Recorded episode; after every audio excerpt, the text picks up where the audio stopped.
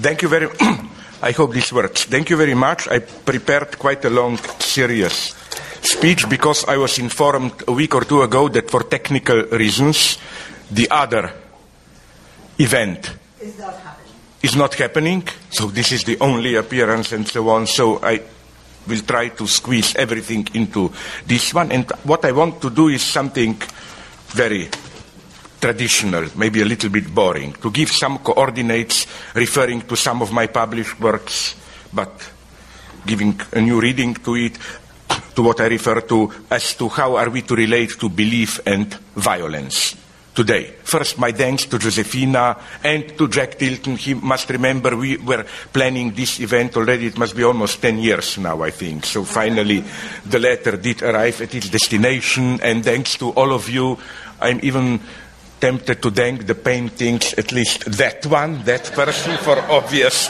reasons. Okay, let me start with a brief explanation. What do I mean by the title, that pastry part? When I, I hope you are ready. It is like one hour talk. When I visited the University of Champaign in Illinois a couple of years ago, I was taken to a restaurant which offered on the menu Tuscany, like Diane Lane getting late married, you know, Toscana in Italy, Tuscany fries. Asking friends what this is, they explained it to me. The owner wanted to appear patriotic apropos the French opposition to the US attack on Iraq. So he followed the US Congress and renamed French fries Freedom Fries. However, the progressive members of the faculty, majority of his customers, threatened to boycott the place if Freedom Fries remain on the menu. Now, the owner didn't want to lose his customers, but he also didn't want to appear non-patriotic. So he invented simply, he told me, a new name, Tuscany Fries, which sounded European, plus echoing the vague, idyllic film on, films on Tuscany and so on.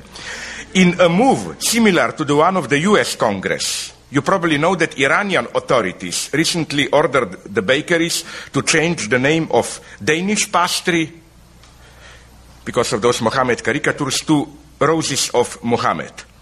All I'm saying is that it would be nice to live in a world in which the US Congress would change the name of uh, French fries into Mohammed's fries and the Iranian authorities Danish pastry into freedom pastry.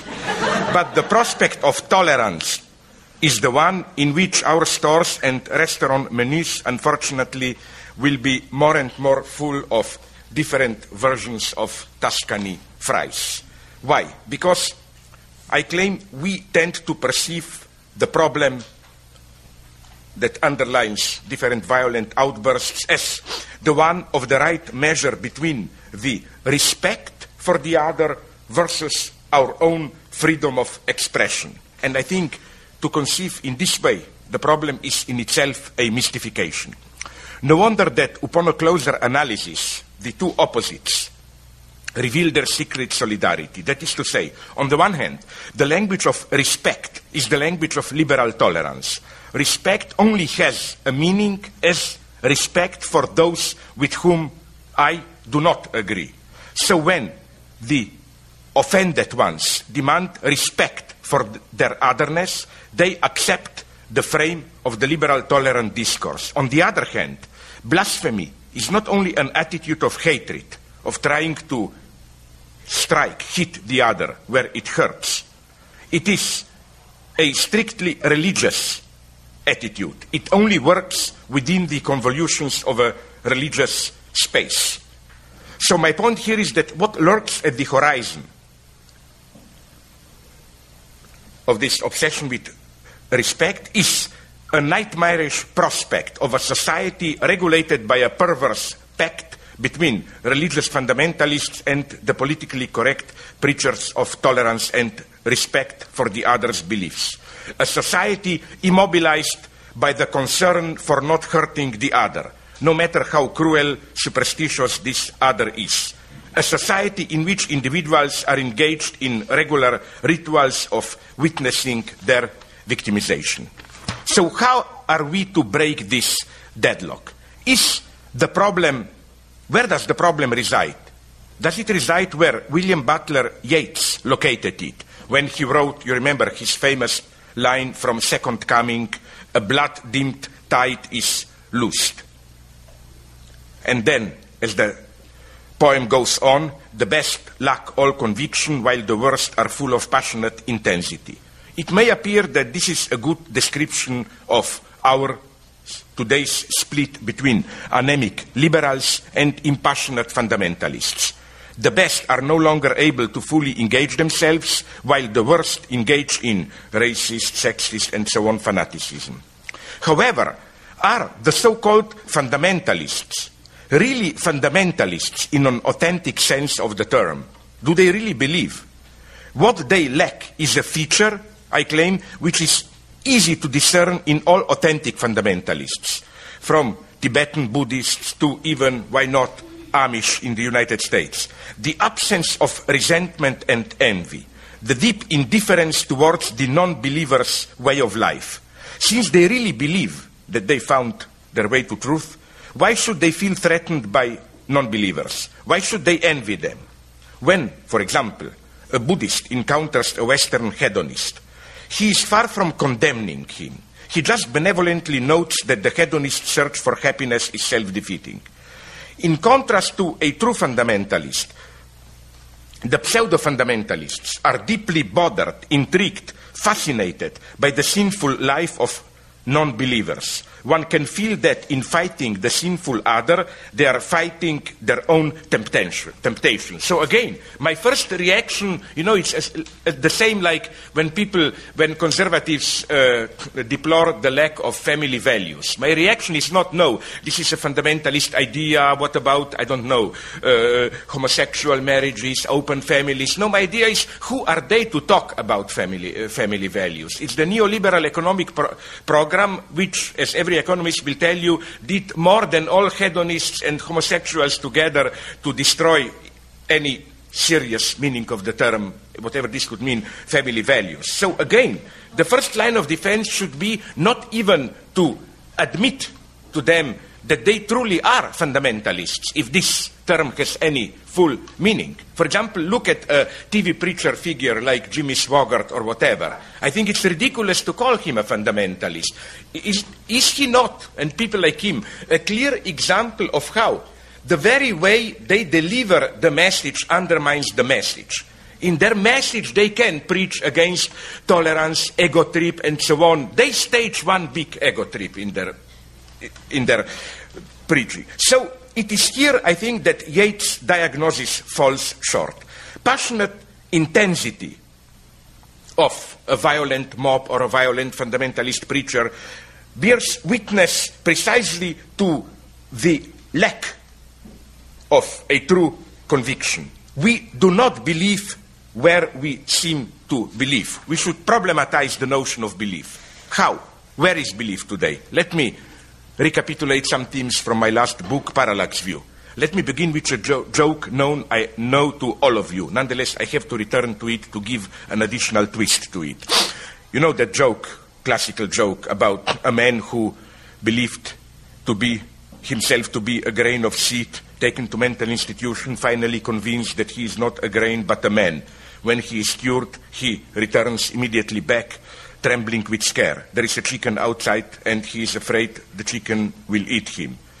The doctor says, But you know now very well you are not a grain of seed, but a man. I know that, replies the guy, but does the chicken know it? I think this is what happens in psychoanalysis. It's easy, and this is where we fake with our beliefs today. It is easy to convince ourselves. The problem is to convince, if you want pathetically, the chicken in ourselves, the, uh, the symptom.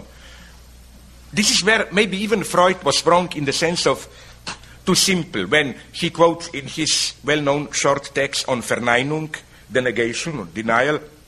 Remember that uh, how when Freud asks a patient in whose dream a woman appears, who is that woman? The famous patients reply, I don't know who that woman is, but it's not my mother.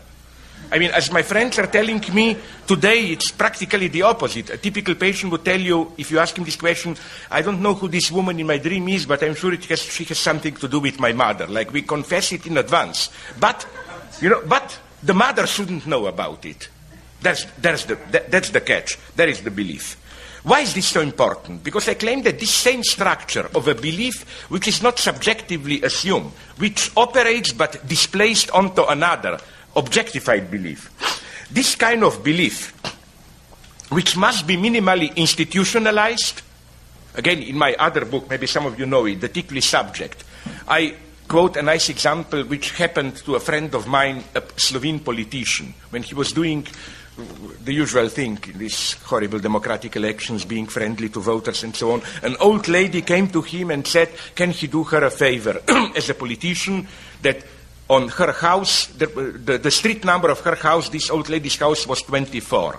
And she said, I think this is bringing me bad luck. You know, every time there was a burglary in that house, lightning, something is wrong. Can, can he arrange with the uh, local authorities to change the number into, I don't know, 23A or whatever? Then my friend told this lady, but why don't you do it secretly? Paint over 4-3. And she said, no, I tried it, it doesn't work. It must be done properly.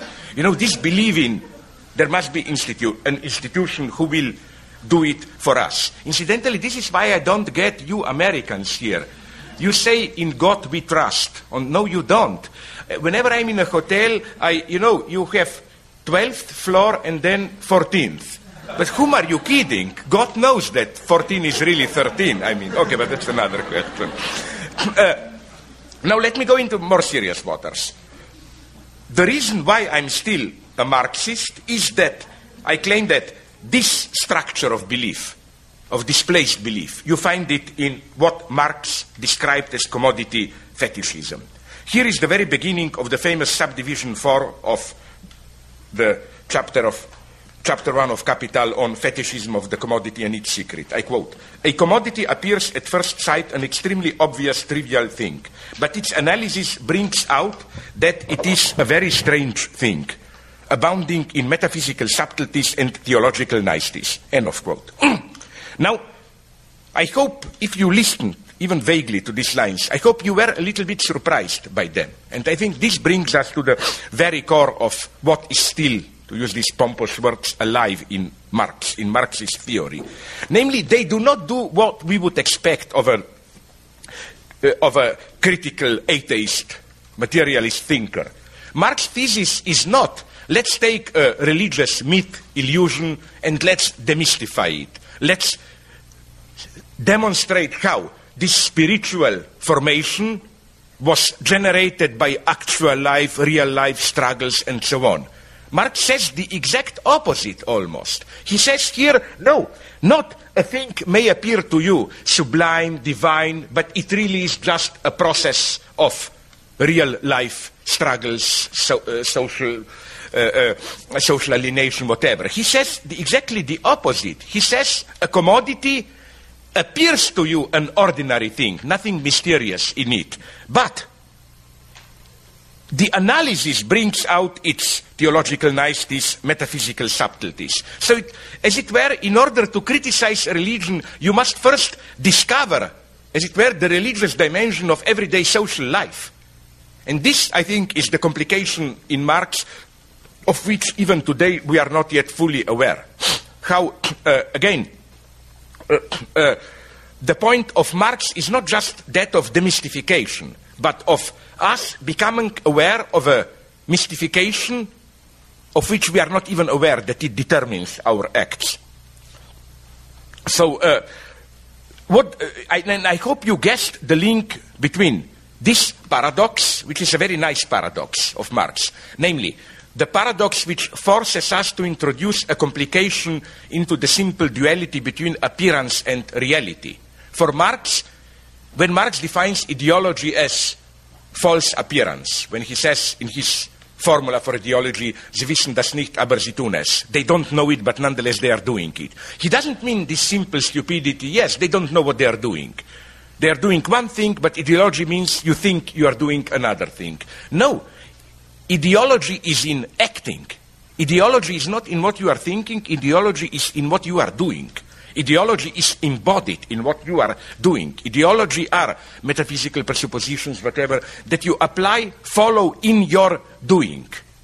So that you see the point, which I often develop in my work, referring to that wonderful uh, uh, uh, Daniel Dennett's opposition, which he mentions only mockingly, in a mocking way, consciousness explained in that book, between the way things appear to you and the way things really appear to you. no? That the gap is in appearance. It's not simply things appear to you in some way and things are really. The paradox then is that things may appear to you in a certain way and things really are like that, but you are still in ideology because you don't know how things really appear to you. What do I mean by this? It sounds frustrating. Okay, let me take you an extremely simple example from psychoanalysis. Let's take a typical adolescent who is frustrated by his father. All the time he's trying, to, when he talks with you, he tells you, my father is a jerk, an impotent coward, and so on. That's how his father appears to him. I mean, it's reasonable to suppose that his father is that. Is like this. So appearance fits reality. But nonetheless, it's false. Why? Because the moment then you encounter the same boy in actual interaction with his father, you will detect a totally different attitude of some awe, fear, love, even, whatever. so you get the point. What he is not aware of is how his father really appears to him. And it's the same, for example, with racism. Today we are all liberals. We like Arabs, we like Jews, we respect Islam, we respect Jehovah, whatever. And they are to be respected. You know what I mean? But in between, then you have that famous, but nonetheless they get on my nerves. No? Some, some, it's this third level which is crucial. And okay, what has this to do with the chicken? A lot. When a critical Marxist encounters a bourgeois subject immersed in commodity fetishism, let me re- re- recapitulate. The Marxist reproach is not the commodity may seem to you to be a magical object endowed with special powers, but it really is just a reified expression of relations between people. No, the reproach is rather, you may think that the commodity appears to you as a simple embodiment of social relations, and the commodity really is just an embodiment of social relations.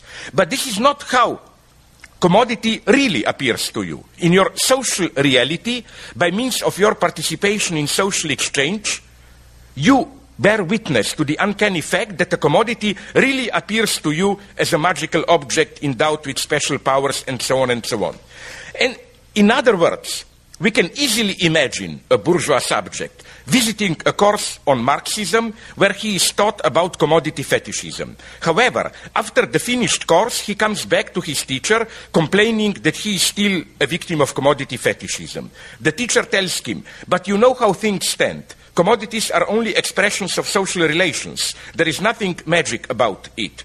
And the pupil replies, Of course I know that, but the commodities I'm dealing with seems not to know it. It's exactly the same logic as that of a, as, uh, as that of a chicken. And to refer to a wonderful text by my Slovene Lacanian colleague Alenka Zupancic, which you can find in the book, which is now on sale even, I think, The Silent Partner, uh, text on Hegel, this, we can imagine the same paradox apropos God himself Let's imagine an enlightened society of terror,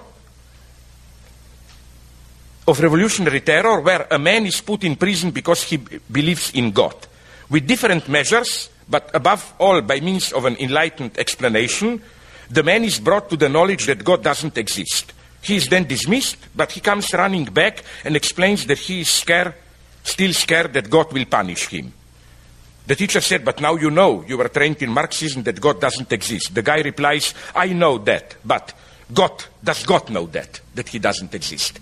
And this is not a joke, this is how it functions. We need the, the true problem of atheism, of disbelief, is not for us not to believe, is to have our chicken not to believe, how should I put it?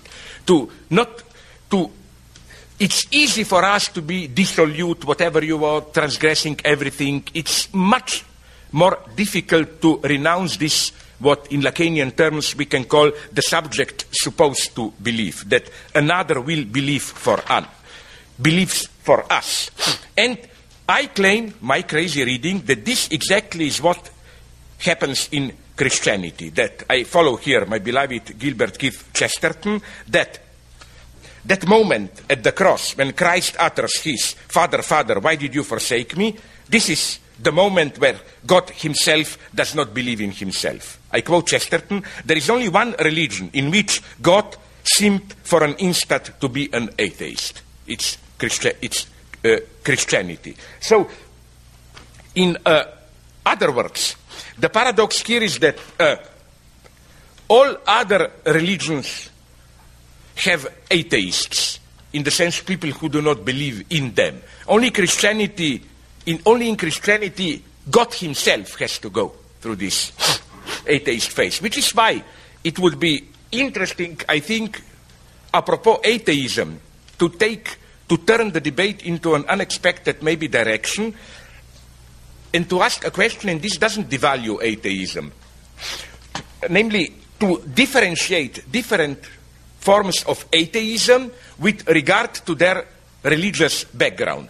And I'm an atheist, so the message is not, oh, said they all depend on a religion. No, but nonetheless, isn't it, for example, when you take a figure like Spinoza or Freud, atheists, isn't it nonetheless clear, you smell it immediately, as it were, that this is a Jewish atheism? There is a speci- an atheism with a specifically Jewish flavor. If you take early Heidegger, not worry, okay, und Zeit, being and time, after his split, after he renounced his Catholicism, to which he later returned, but in that it isn't being and time clearly a work, and I think it is one of the most atheist books of all time, but it's so clearly Protestant atheism, namely all these topics, authentic responsibility, assuming one's fate through anxiety, through awareness that we are thrown into the world. There is no external guarantee of our success. Isn't this a typically Protestant atheism? One can argue then that there is also a typically Catholic atheism. For example, if you ask me, multitudes, Toni Negri is for me so clearly a Catholic atheist. And at some point I thought that there are no Muslim atheists. Now I discovered through conversation with my Arab friends that there are that they even are the first who have a specific word term for atheism, something that I was told literally means those who believe in nothing or something like that. So again, I think maybe this should be our approach to differentiate to differentiate atheisms. If we differentiate atheisms, then it's clearly to see how today's era is I claim not only not an atheist era, but it's even less atheist than prior eras. We are all ready to indulge in utter skepticism, cynical distance. We accept the world without illusions and so on and so on. We are ready to violate all ethical constraints and so on and so on. But we are always protected by the silent awareness that, to use this Lacanian term, the big other is ignorant about it. The big other continues, continues to believe for us. Of course, the perfect formula for this objectified belief was provided by Niels Bohr, who you probably know the story when a friend visited him at his countryside uh, uh country uh, uh, house, countryside house, saw their uh, horseshoe, this sign of uh, good luck, preventing evil spirits to enter the house, and surprised asked Niels Bohr, are you crazy? Aren't you a scientist? How can you believe in this? Niels Bohr's answer was, I'm not an idiot. Of course, I don't believe that horseshoe brings luck. He said, I also uh, do not believe in it. But I have it there because uh, then the friend asked him, okay, if you don't believe in it, why do you have it there? His answer, I have it there because I was told that it works even if one does not believe in it. That's the catch. That's how it works today. Democracy, blah, blah, blah. None of us has you get my point. None of us has to believe in it. You just objectify the belief. As it were, literally, our chicken, commodities, things, institutions, they believe for us. And I think this maybe is the most dangerous belief, because it's belief with the false freedom of atheism, belief of which you are not even aware. And why I so obsessively insist in all my books on this topic. Because if nothing else, I claim that this changes the entire debate between East, not so much Far East, as Arab East, Islamist, us, where it's claimed they believe, we don't believe. No, the, the distinction is clearly within the domain of belief.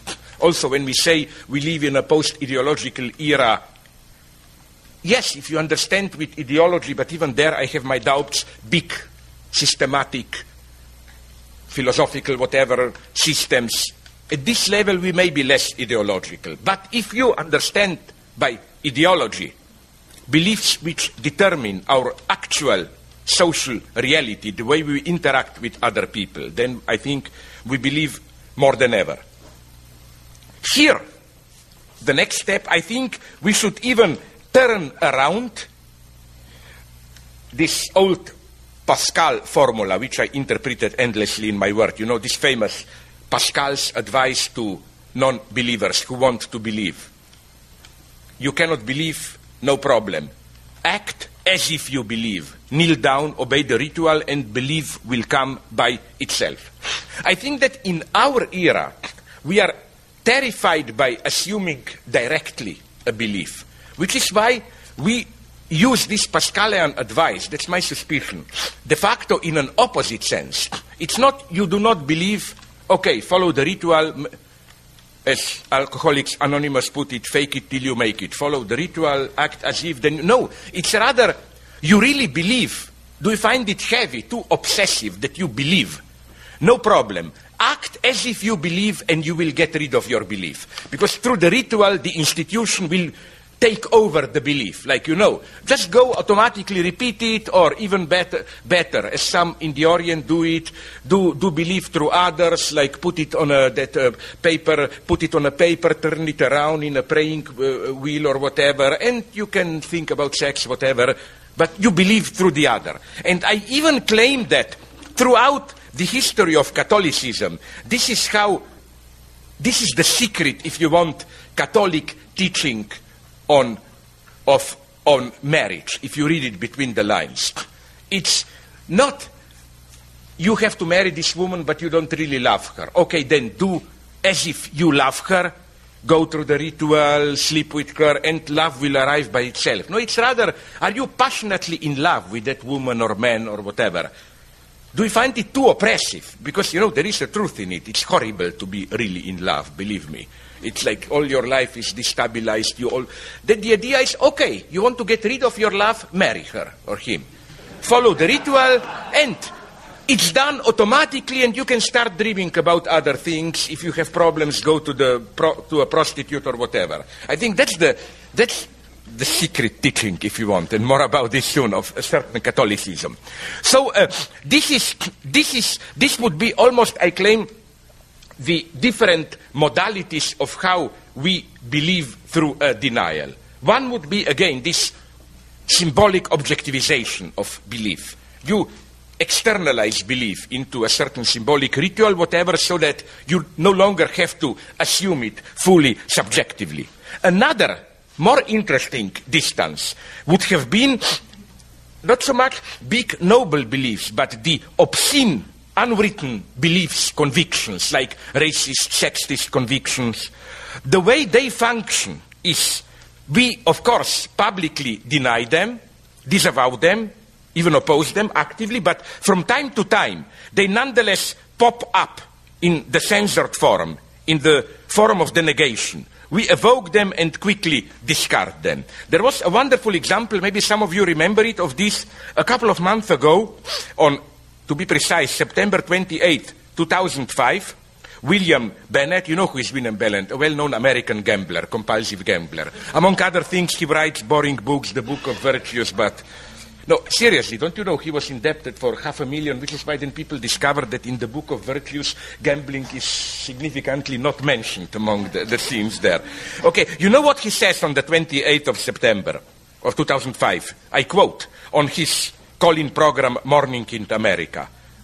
Not, not morning like melancholy, but morning like not the evening. No? Uh, but I do know that it's true that if you wanted to reduce crime, you could, if that were your sole purpose, you could abort every black baby in this country and your crime rate would go down. That would be an impossibly ridiculous and morally reprehensible thing to do. But your crime rate would go down. End of quote. Now, of course, then he immediately denied it. He says, I didn't mean it. It was just evoked as an absurdity and so on. But you can get it. The whole the whole pleasure was he had his cake and eat it. No, he was able to blurt out his racist conviction at the same time withdrawing from it. This is this when he denies it, when he says, "But I didn't mean it." I just uh, this is what Freud meant with Verneinung, with denegation. Then we should even go a step further here. Not only we have this personal obscene. Okay, it's not personal. It's systematic. It's part of a racist, uh, uh, racist collective unconscious, if I may use this prohibit, prohibited term, the belief that blacks like rabbits breathe too much or whatever. But I think it's even more institutionalized here. This, let's call it the unconscious of an institution. This is why I am so interested, and with all my respect for Christianity, my God, I've written books about it, with these uh, uh, cases of priests' pedophilia. I think they are a much more mysterious phenomenon than it may appear. In what sense? It is not simply, as it may appear, that there are not enough priests today, so the church has to accept whoever is there, and there may be some of them who are gay, pedophiliacs, so okay, what can we do? People are people. No, I claim, and I spoke with some people in my country, ex Yugoslavia, not my country, some other ex Yugoslav republics, who did a research on it. And they told me of a couple of much more paradoxical examples where when a guy joined, when went to study theology to become a priest, he was straight, I mean, in the common sense, heterosexual. Then it was that a couple of years being a priest turn, turned him pedophiliac, homosexual. That is to say, it's literally the obscene underside, the unconscious of the institution itself. I think this is the question to be addressed. And, uh, and I'm not here engaged in any cheap Catholic bashing and so on. This idea was approached very nicely by a guy, a Catholic, whom I admire very much, Garry Wills from Chicago, who wrote a wonderful analysis of how you cannot separate these cases of pedophilia from Catholic Church institution, how the whole institutional apparatus is mobilized. So again, this would have been another thing always to bear in mind apropos of uh, beliefs. How every belief is, as it were, supplemented by its obscene underside. I will not dwell too long on it because this is the eternal topic of my work, but just to give an idea what I mean by it. What fascinates me more than more, even more than already in all my books when I make this point, is how not only, it goes not only for beliefs, but also for social rules and so on. Do you know, did you notice how, how to put it, whenever you have a certain network of social rules which regulate a certain field, you always also need to be really in an additional set of rules which tells you how to really deal with these rules. Because you know, rules are never unambiguous. Like, to be very primitive, when father tells you don't mess with girls, my God, that's a big enigma for adolescents. What does he really mean? He usually means do it, but do it discreetly, secret. You know what I mean? Prohibitions never mean directly what they mean. They can be a secret call, do it. They can mean do it, but do it hypocritically. Very rarely they really mean just don't do it. So I think that uh, the true integration into a certain symbolic field is precisely when you not only know the rules, but know these secret meta rules of how are the rules to be taken, which rules are here only to be violated, so that you are simply an idiot, so that the, the, the safest way to be excluded is to follow the rules, to just simply follow the rules. So this is the second aspect. Okay, but now you will tell me, but with all this my skepticism, nobody believes, we only always believe through a displacement and so on and so on. Now you will tell me, but nonetheless, there are so-called fundamentalists who believe. Now I come to the point mentioned by Josefina. I claim no, they don't believe. Now you will say, am I crazy? But they are ready to die for it and so on. My point is here a very simple one. They don't believe they know. Which is why I think, as you quoted me, Josefina, they are a threat to belief. What do I mean by it? Uh, I started, when I started to read some so-called fundamentalists, what attracted me is the way they, some of them, have in their, in the title of their institution or whatever, sect the name science, you know, Scientology, Christian science. First I thought it's a bad joke. But then I was, became convinced it was not. There is a truth in it. The truth is that what I found with all so called fundamentalists that I know is that, to cut a long story short, they systematically reduce articles of genuine faith to simple statements of knowledge. For them to be somewhat pathetically Christian, Christ has arisen from the death. It's not this Kierkegaardian crazy wager. It goes against all our knowledge, but in a crazy act of engagement, I put my wager of it. No, for them, this is the same fact if this is the DNA, stru- DNA structure of that person, and so on and so on. It's a simple it's simple knowledge, which is why, incidentally, they don't have any problems in. Uh, this is, I think, maybe a feature which identifies so called fundamentalists at the most, well, fundamental level. Namely, that for them, a direct link, continuity between science and religion is never a problem. For example, you know Turin Shroud, my favorite object. Every authentic Christian, especially Catholic, must be and is horrified by the idea that it would have proven to be authentic. Because if there were serious reason to consider that the Turin Shroud is authentic, that is to say that the stains on it, still discernible, are really the stains of the blood of Jesus Christ, then with today's science, means instruments of science, can you imagine the obscene possibilities? The first one is what about who is Christ's father? It becomes an empirical question. We analyze the DNA and we get it. And it's a nightmare. You will discover it was some Egyptian slave of Mary or whatever. It's better not to think about it. But uh, for a funda- I spoke with one fundamentalist and he told me they are not only not afraid of this, they already have an answer, they told me. The answer is that Virgin Mary's DNA will be redoubled because Holy Ghost, Holy Spirit doesn't have a, doesn't have a DNA or whatever. You see my point? This is for me the spirit of fundamentalism. They don't have a problem. For example, on a recent visit to Israel, friends took me to a wonderful religious group convinced in the literal truth of the Old Testament prophecy that the Messiah will come when a calf, calf with totally red hair will be born. So you know what they are doing? With all the most utmost modern science, they are doing all biogenetic intervention to have a calf with totally red hair born. This is fundamentalism. No problem. You just see simple continuity. So what gets lost here? What is for me a belief? For me, a belief is a crazy ethical wager. It's in, when we use the term belief in an authentic sense, it's crazy to say, I believe in it, but I don't care about it. Belief is, by definition, an engaged belief. Let me give you one or two pathetic examples. Anna Frank, when she said those wonderful lines, we all maybe know them if you read the book.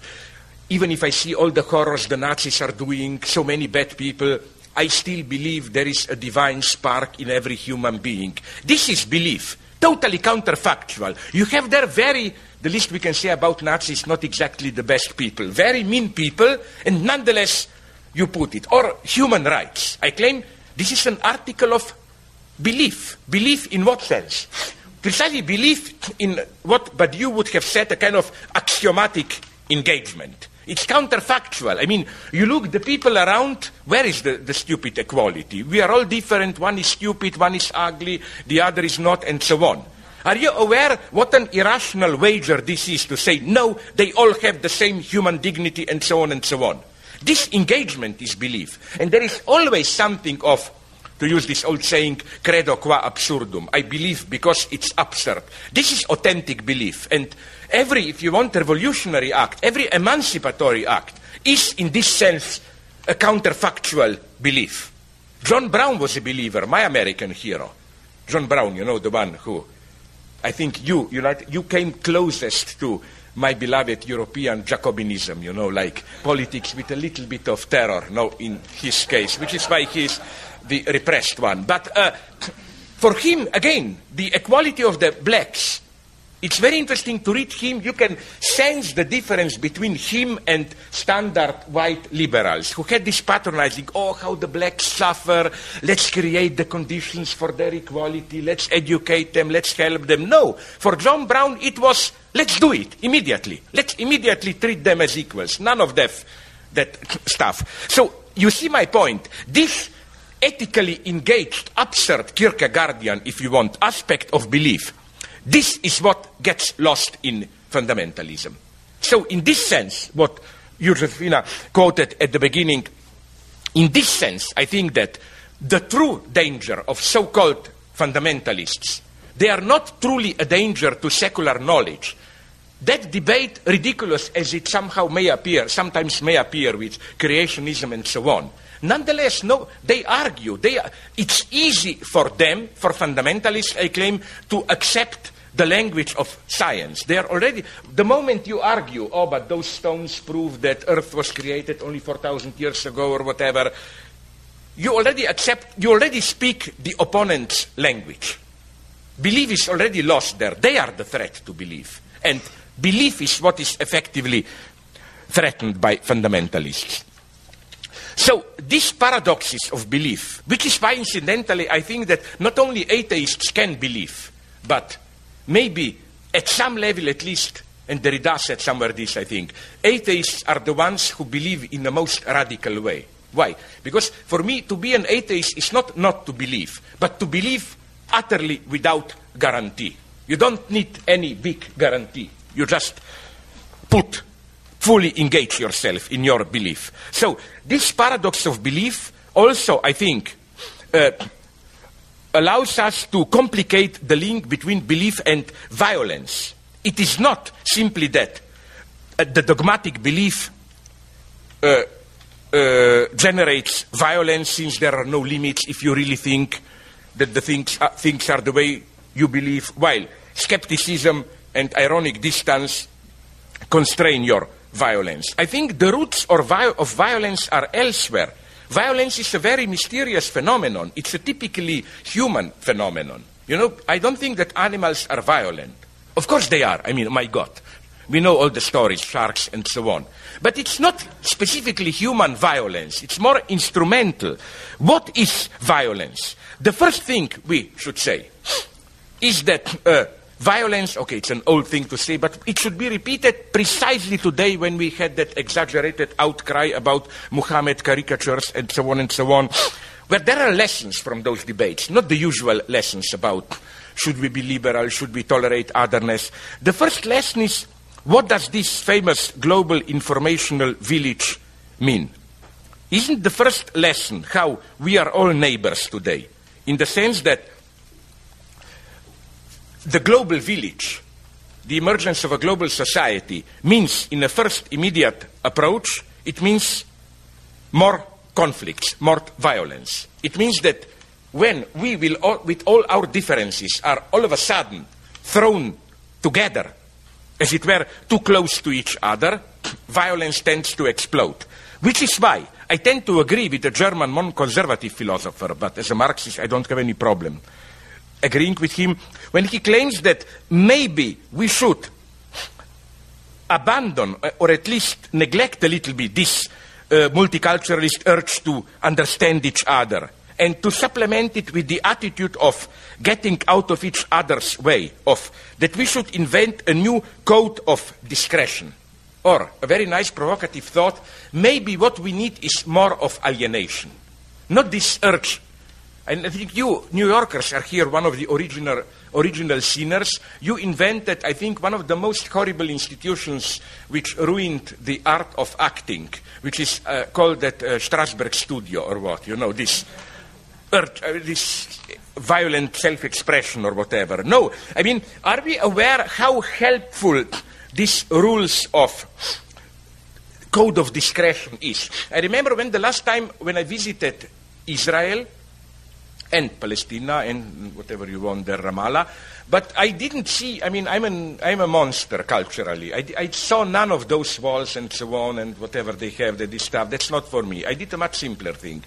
A friend took me to a street where, on north of the center, where one side is Israeli, the Jewish, the other side is Palestinian. And I sat there in a cafe for hours, and it was a wonderful lesson of how people who hate each other, with a little bit of good old fashioned alienation, rule.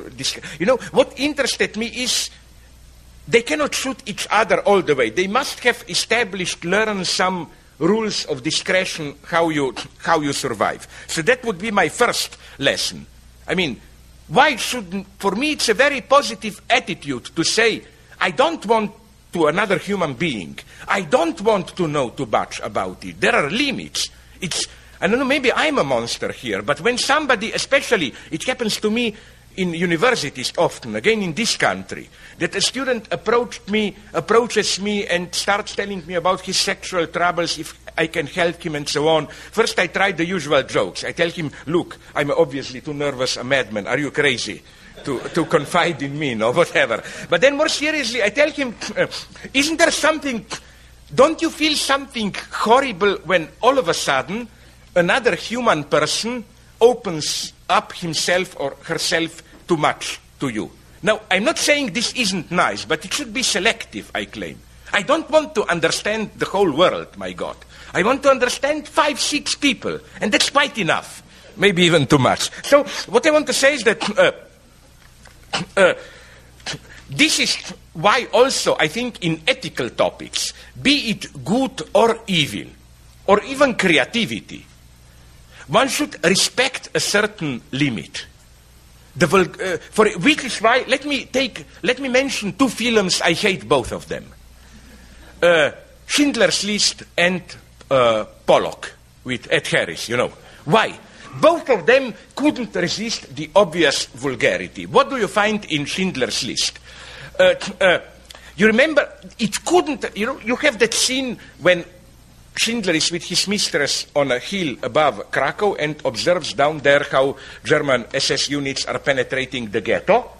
And Spielberg, I was so sad he couldn't resist the temptation of literally presenting the moment of Schindler's conversion from okay, not bad guy, but a manipulator to a good guy. You remember that famous black and white film, Girl in a Red Dress, and ah, no, oh, he discovered human, and so on. In Pollock, if you remember, it's even my worst fears were realized. I remember, I cannot prove it to you, believe me. Before seeing the film, I told a friend, I'm sure they will do this ultimate vulgarity and try to paint the moment of the discovery of this, how to call it, action painting. And of course they do it. You remember, Edgar is half drunk, spills over the, uh, the cup of color. He oh, oh, oh, and he says, oh my God, oh, that's it. I invent, you can see almost, it's said that he doesn't say, now I invented action paint. Couldn't they have a little bit of this reserve? This is, I think, again, one lesson here. Not because of any spiritual obscurantism or whatever. But because it's also the mystery for the other, because, how shall I put it? Uh, because I think the gap is here in reality itself. You, you never know how you invent something. You know, it's like those magical processes, like you add one, one grain, one grain, and all of a sudden it's a heap. But it's always retroactive. All of a sudden it's here. You should respect that limit. So that's the first thing. Respect the limit. Don't try to understand everything and so on. I think often the true, if we want to talk about respect, kind of discretion, ignorance is the only appropriate respect. Second lesson, are we aware that that which gives to human aggressivity, to, hum, to specifically human violence, its excess, is precisely the symbolic dimension. That is to say, for example, what does a racist attack when he attacks an Arab, a Jew, a black, whomever? He does not simply attack a real person there. He attacks a symbolic construct embodied in that person. In other words, I tend more and more to disagree with this idea Habermas, by Habermasians propagated and others that language is originally, or rather at its most fundamental dimension, the idea is that at its most fundamental, language is a means of equal symmetrical communication. I recognize you, you recognize me, that what is natural for language is symmetry. symmetry recognition, and that language becomes means of oppression, exclusion, power, domination, asymmetry, only through some kind of, how to put it, secondary pathological twist when language is caught in social relations of power and so on and so on. No, I think there is an original dimension of violence in language as such. Language is not only the big unifier, it's okay, not as Bush would like to be the big, how did he say, I'm the big de- decider or what, no? But it's a big divider. That is to say, language is that which, even if the two of us live in the same world, in the same street, if in the same apartment, we still can live in different worlds. This here, I think you can feel, you know how when you talk to a stranger, not stranger in the ethnic language sense, but somebody who is psychologically strange to you, you know this horrible, shattering experience that even if you use the same words describing the same things, you know, this sudden realization, but we are talking about totally different things. This is for me the original violence of language. Language is terribly twisted. Language introduces imbalance in the world. Language means we are here, but we live in different worlds. And I think that this is, again, the next. This is the, the dimension of violence with, which we should take into account. So, a more general conclusion from this. Whenever we speak of violence, we always tend to focus on violence in the sense of what I'm tempted to call subjective violence. Somebody, be it an individual, a fanatical group, or an organized group. Uh, uh, sorry, just one more thing about belief, which is why the my basic idea is the following one.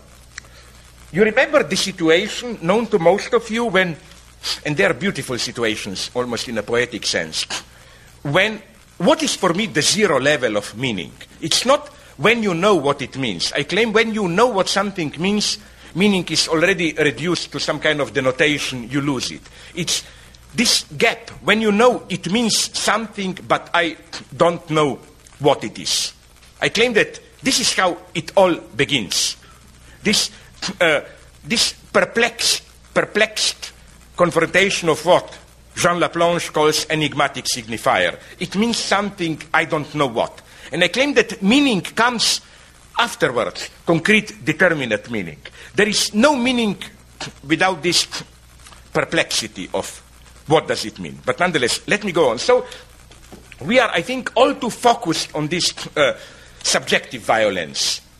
Again, in all its variations, either these Hannah Arendtian Nazi executors, cold bureaucracy, all these sneering evil sadists, or agents, furious crowd, subjective violence, agents doing it. But I claim we should supplement it with at least two other modes of violence. The other would have been symbolic violence, not only symbolic violence in the sense of language serving as instrument of oppression and so on, but also more fundamentally, language as the great divider, imposing, totally imposing different visions of world, constituting different worlds, in also in this sense, symbolic violence. Then a third mode of violence, what in a good old Marxist way I'm tempted to call objective violence. Violence, how should I put it? violence inscribed into the very neutral functioning of society. Violence, for example, to give a traditional Marxist example, which is today more actual than ever, through some market speculations on futures, some rumor, and so on. A whole in- industry goes bankrupt, a whole nation can get into economic trouble, uh, hundreds of thousands of people lose jobs, and so on and so on. That is to say, violence which is conditioned by the gap between what I call the real of capitalism, this purely virtual, but nonetheless with very real effect, functioning of capital in its abstract self reproduction and the concrete consequences. Here again, we should not be too primitive materialists. The point of Marx is not when we read about Wall Street speculations, we should never forget that behind this there are real people working, sweating. No, the true problem is the opposite one that real people working, sweating, all of a sudden their, their entire destiny can be totally changed by some abstract speculations, what happens in a totally virtual space. And we should never forget how to make a more general conclusion, how, uh, how to put it, uh, society in its normal functioning, in its apparently peaceful reproduction, already has to rely on this objective violence. When we say things just go on, this doesn't mean they just go on without violence. Violence is here, which is why to use one of these pretentious, without me really knowing what terms means, metaphors. You know what? Okay, I don't know, but I read about it. I think I have understand it. In quantum physics, Higgs field. To simplify to the utmost the idea. The idea being that with some systems, physical systems, closed and so on, uh,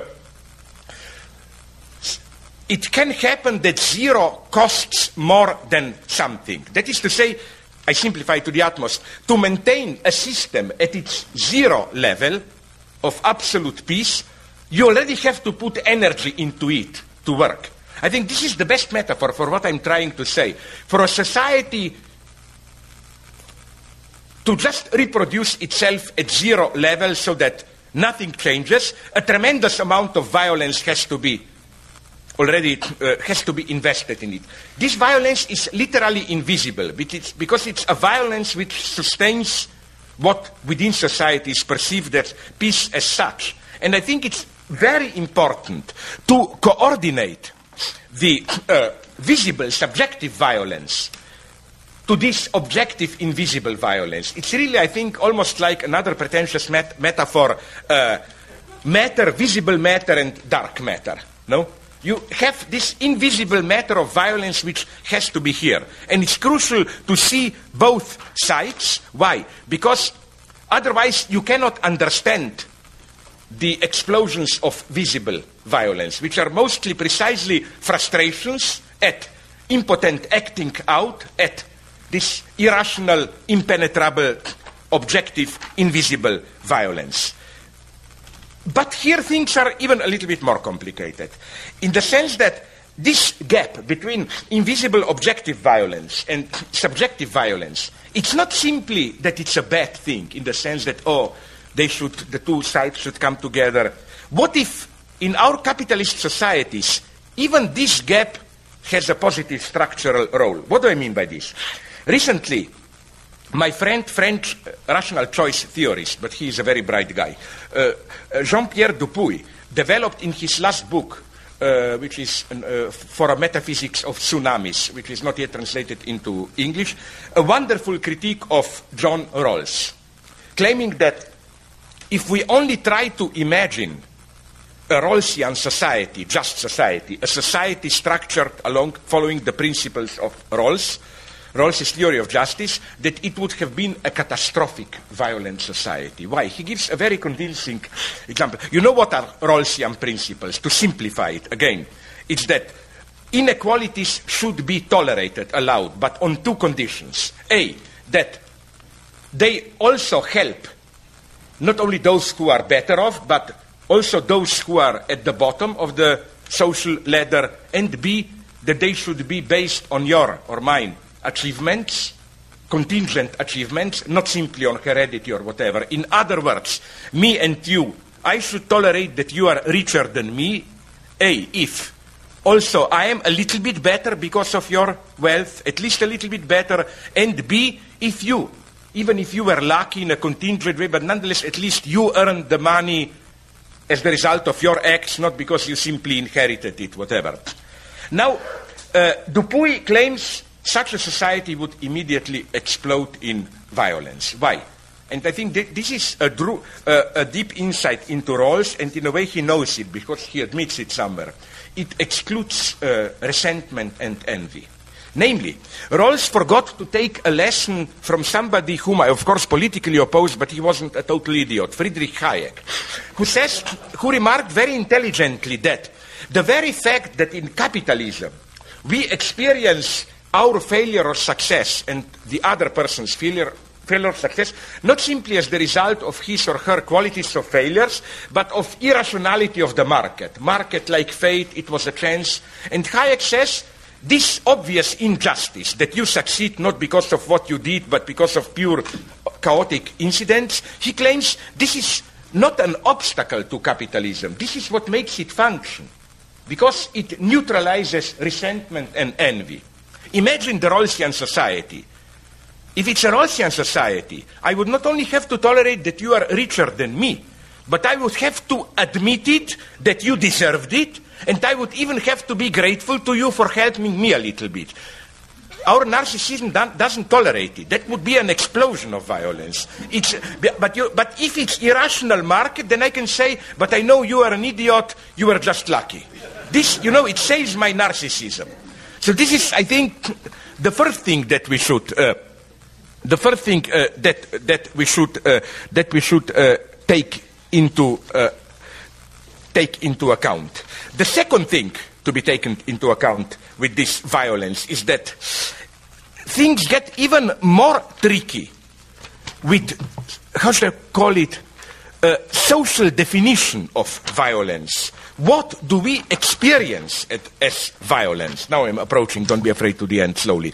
Uh, uh, well, for example, an example from my book, and then I go just a little bit into more original stuff. Uh, in my last book, I developed this more in detail how it's easy to make fun of fundamentalists. For example, I always evoke this example so called fundamentalists, Taliban in Afghanistan when they were in power, you know how they prohibited women wearing metal heels. The idea is even if women are totally uh, covered when they walk on uh, hard, like stone ground, the clicking of the heels can excite men too much and so on. Okay, total control, easy to laugh at this. But, my God, what about our political correctness? Are we not, in the same way, although with a different target, obsessed with how to control the intrusion of the other, how to keep a neighbor at a distance? The joke that I usually tell here, and I verified it now, it did happen. I'm just not allowed to tell you which in Oregon, which uh, campus. They really debated there this idea, now it's confirmed. This will be in my next book, detailed analysis, how to solve the problem of necrophiliacs. That they should develop, you know, like all of do with our organs, that progressive people should make a testament. If I die, my body should be given to a necrophiliac and so on to enjoy. So the point is that this would be, I claim, politically correct sex. No harassment, dead body doesn't suffer, that you, nobody. And that's the problem for me. Why this harassment for me, again, is an ambiguous word. It may appear harassment against violence and so on. But I think it's one of the clear ideological terms. What is for me an ideological term? Something very precise. Something which, to put it very simply, instead of introducing, clarifying a crucial distinction, mystifies it. Which uh, Ideo- ideological term is for me a term which blurs the crucial distinction by introducing, as it were, a wrong. Myst- for example, this is why, in spite of all celebrations by my good friends Negri and Hardt, nomadic existence, nomadism is for me an ideological term. Because it brings together degenerate people like me who travel sometimes even business class around the world. I'm very nomadic. And, you know, a poor starving farmer who has to flee his country because of civil war there and so on. Isn't there something obscene to put us together? It blurs the crucial distinction. I claim with harassment it's the same. On the one hand, of course, there are rapes, brutal violence. There, I don't have any problem. Use police, torture, no, no problems there. But the moment you pass from this to this so called multiculturalist tolerance, where what I fear is that harassment no longer means these concrete rapes and so on, but a more general fear of the other's proximity, detectable in this, you know, I look you into the eye, visual rape. I talk too much, verbal rape. This, the underlying, as it were, social ontology being just let us keep the other at the proper, at the proper distance. This is, I think, what de facto tolerance today means. It means its exact opposite in our daily life. Tolerance means let's tolerate each other, let's not harass each other. Which means let's not harass each other means remain at a proper distance, don't come too close to me. Which means precisely, tolerance means precisely intolerance towards the others over proximity. And of course, this goes for all humanity. This is for me one of the precious legacy of the uh, Judeo Islamic Christian civilization. This idea of the neighbor, not simply another semblance, but this abyss of the neighbor, the monstrosity of another human being. The question then is, of course, why are we today so obsessed with this monstrosity? Why? In the same way, and I mentioned this in all my books, we want decaf coffee, beer without alcohol, fat-free cakes. Why? We also want, and that's the ultimate dream of, for me, politically correct multiculturalism, we want the decaffeinated other, as it were, no? Like the other who dances holistic dances and so on, not the other who drinks too much and beats his wife or whatever and so on. No? Uh, isn't it that because something is happening at the level of the symbolic functioning of our society, I think that uh, it is as if, again, we miss what I called at the beginning this logic of discretion, of politely maintaining a distance and I think it's a reaction to this. What we are missing, I think, is precisely what uh, Gore Vidal, the attitude best emphasized, best uh, expressed for me in a wonderful answer to a vulgar journalist by Gore Vidal. You know, it's well known he was mostly gay but basically bisexual. And then uh, an, in an interview, I remember reading it, a vulgar journalist asked him this stupid, intrusive question. Okay, what was your first sexual encounter? What was the partner? A man and a woman. You know what was his answer? I was too polite to ask. That's, the spi- that's the spirit that we need today. This, precisely this polite, uh, this uh, polite ignorance. The neighbor, the neighbor precisely in this inhuman dimension. Here Agamben is right. We need today practical anti-humanism, not in the sense we torture, but the true tolerance for me is precisely the tolerance for the inhuman side of the other. I don't mean sadistic other, but I mean this terrifying abyss of the other person. Again, think about when somebody declares love to you with all passion.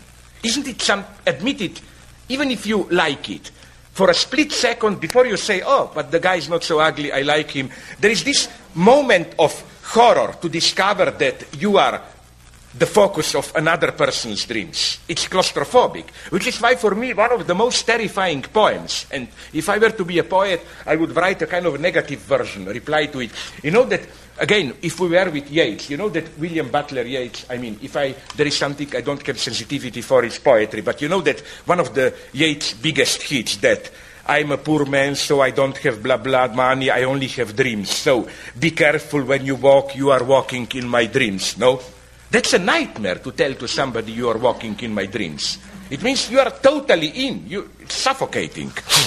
so uh, the problem is precisely to tolerate this oppressive otherness of the other, this abyss of otherness. And here, I think, we can discern desperate attempts to erase this dimension, even where you wouldn't expect to find it. Now come a couple of nice concluding jokes. Did you read the book which was a big New York Times bestseller? I think the guy is Ed Harris. Uh, the end of, is it the end of faith or the end of belief? Okay, the end of, whatever. Apparently a very anti-religious book and so on. But what interests me more is another aspect, is how this book tries to justify torture. It's Alan Dershowitz line, how should I put it? How? I think the logic is pretty terrifying. You should read the book. It's uh, based on the distinction between our immediate being impressed by the suffering of others and our abstract, correct insight into the other's suffering. He claims that, uh, Harris claims that when the reason that we find much more terrifying, for example, torturing a person in front of me like you, although maybe I wouldn't find it so terrifying, but that's another person. Uh, then to abstractly with the pushing the button, killing, although even if you rationally know if I drop that bomb, tens of thousands will die. I find it much easier than torturing a living person in front of me. And he claims in a very chilling way that this is the same epistemological mistake as that mistake of how large the moon is, no? and that we should simply learn the lesson. In the same way that we now know, even if moon or sun seem small, but they are really larger than Earth, and we act accordingly, in the same way we should take into account this gap and learn to abstract from the sympathy of the other. here is one quote. Given what many of us believe about the exigencies of our war on terrorism, the practice of torture in certain circumstances would seem to be not only permissible but necessary. Still, it does not seem any more acceptable in ethical terms than it did before. The reason for this are, I trust, every bit as neurological as those that give rise to the moon illusion. So this is a chilling thought. Are you aware what he is saying? That if you find, if I find now repulsive torture in you, it means kind of an evolutionary defect. It's the same, I'm, the, I'm morally at the same level of idiocy as the guy who, thinks the, mo- the moon is small. So he says, it may be time to take out our rulers uh, and hold them up to the sky. In other words, to learn the same lesson here. Now, you will see the nightmarish for me consequence. Because then, in order to suspend this vulnerability to the physical display of others' suffering, Harris imagines an ideal truth pill. An, a torture which really, I claim, is an equivalent to decaffeinated coffee or diet coke, a kind of tortureless torture. A quote, 197 of the book. A drug that would deliver both the instruments of torture and the instrument of their utter concealment. It's really like my joke chocolate laxative. You know, you have the thing and its own concealment. The action of the pill would be to produce transitory paralysis and transitory misery of a kind that no human being would willingly submit to a second time. Imagine how we torturers would feel if, after giving this pill to captive terrorists, each lay down for what appeared to be an hour's nap only to arise and immediately confess everything he knows about the workings of his organization. Might we not be tempted to call it a truth pill in the end? End of quote. I find this pretty horrifying. Why? For, for two reasons. One is the superficial one.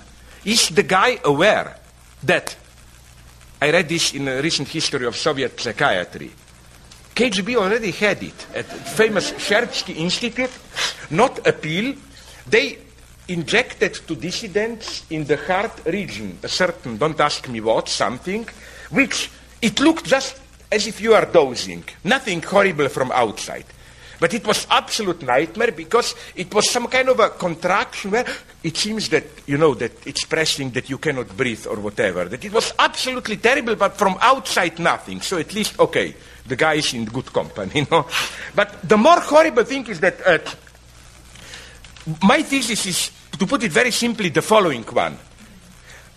What is really reduced, what disappears here, this is ethical catastrophe. What disappears here is simply the dimension of the neighbor, I claim. The other is, the other whom you can cal- calculate in this way. We torture him, no, you know, in this abstract way, measuring the distance. Like, okay, yes, the moon up there is small, but the moon is not our neighbor. Now, his reply would have been, but other people are other neighbor, also neighbor. No, it's, uh, I mean, those who are far away. No, it's more complex because uh, in Judeo-Christian Muslim tradition, neighbor is not simply the one who is close to us. A neighbor is a much more refined thing. A neighbor is somebody who, no matter how far away is, he is always too intrusive, too close, how should I put it? You know, it's not physical proximity. It's this abyss which is always, by definition, threatening of another person. And again, what I claim is that what happens here is that the very dimension of the neighbor disappears. Now you will say, but are these not extreme cases? Now let me just conclude with, by, by way of replying to two other possible counter arguments. The one is the realistic one, and I'm always open to it. I don't have any problems with cruel realism.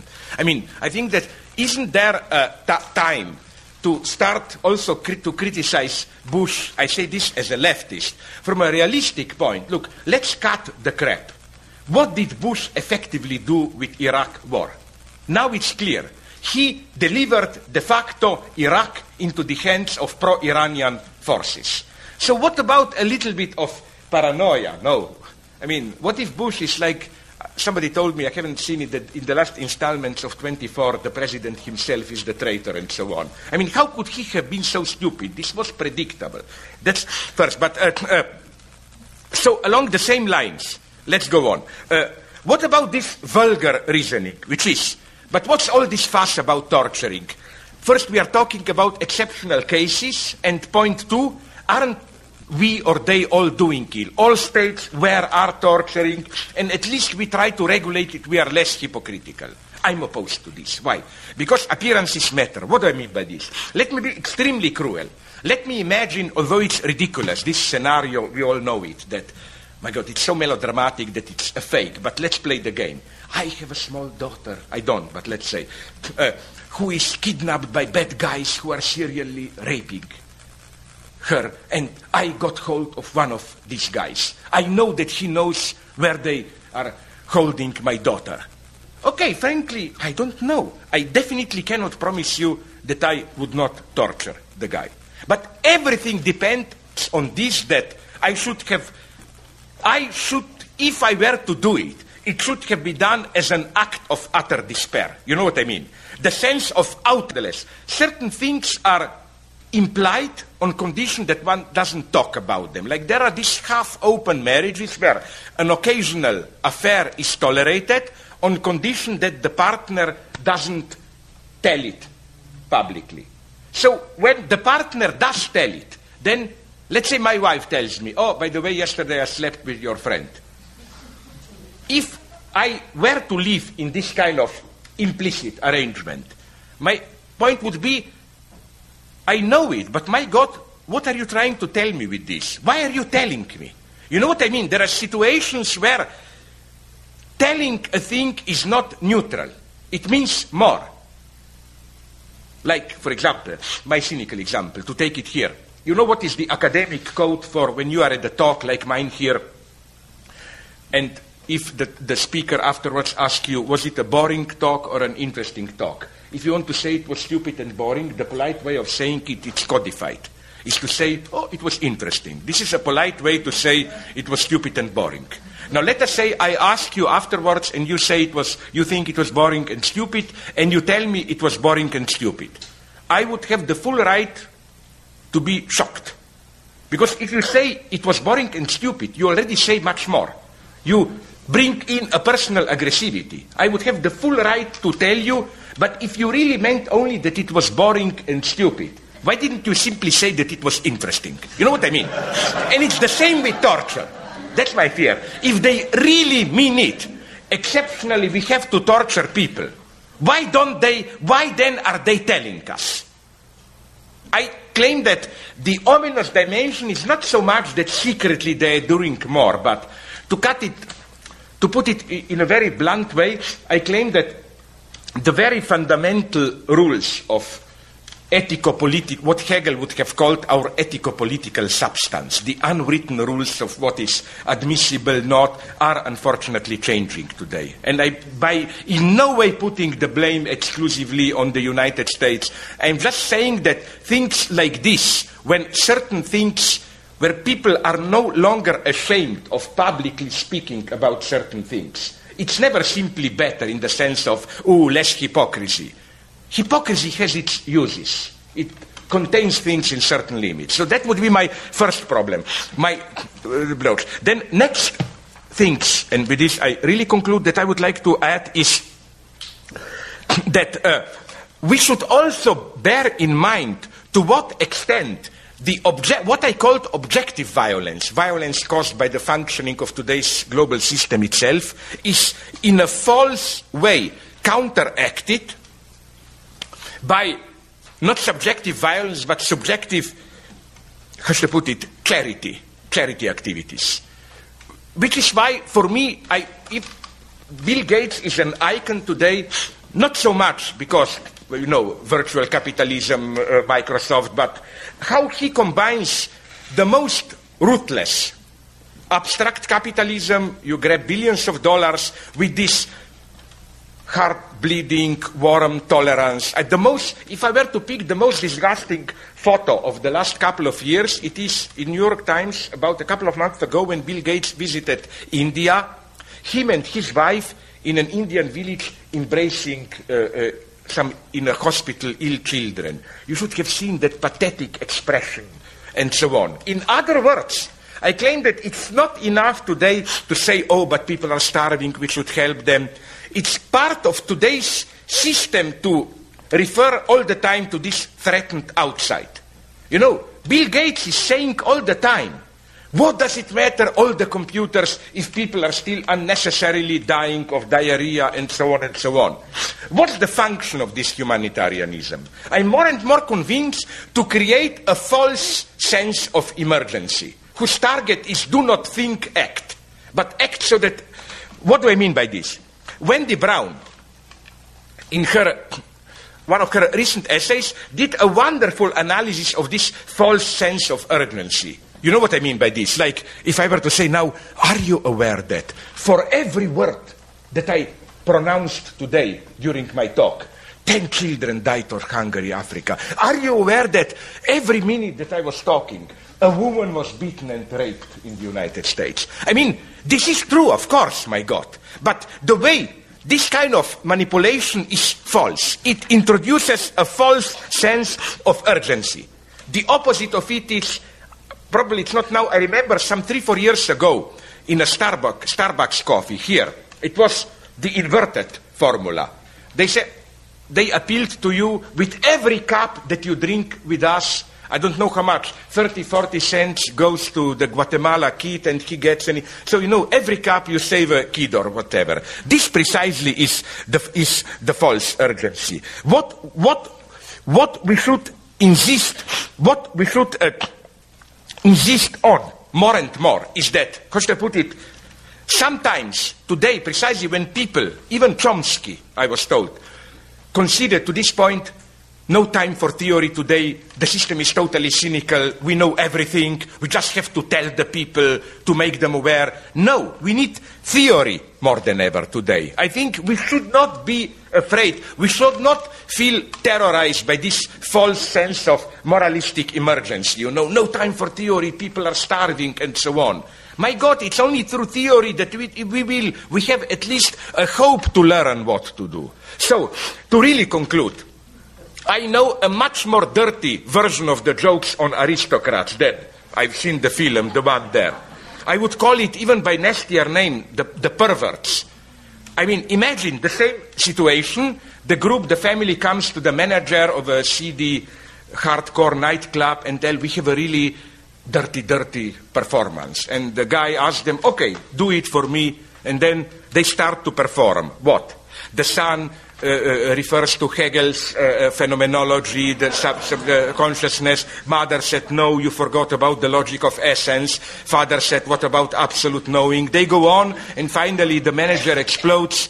What's the title of this? The perverts. Yes, all the fist fucking, eating shit in aristocrats it's nothing compared in perverse obscene power than to one good piece of Hegelian dialectics. You have to accept this today. We need this attitude. We theorists are true big criminals, are the true perverts. All these people who do sadism, shit eating, whatever, they are modest conservatives. Thanks very much.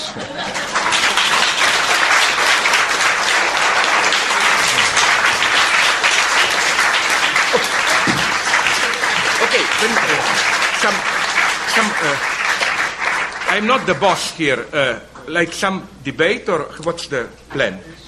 People want to ask questions. Now, this is what I meant with this implicit how to obey the rule. I don't know now. Is this a polite way of saying?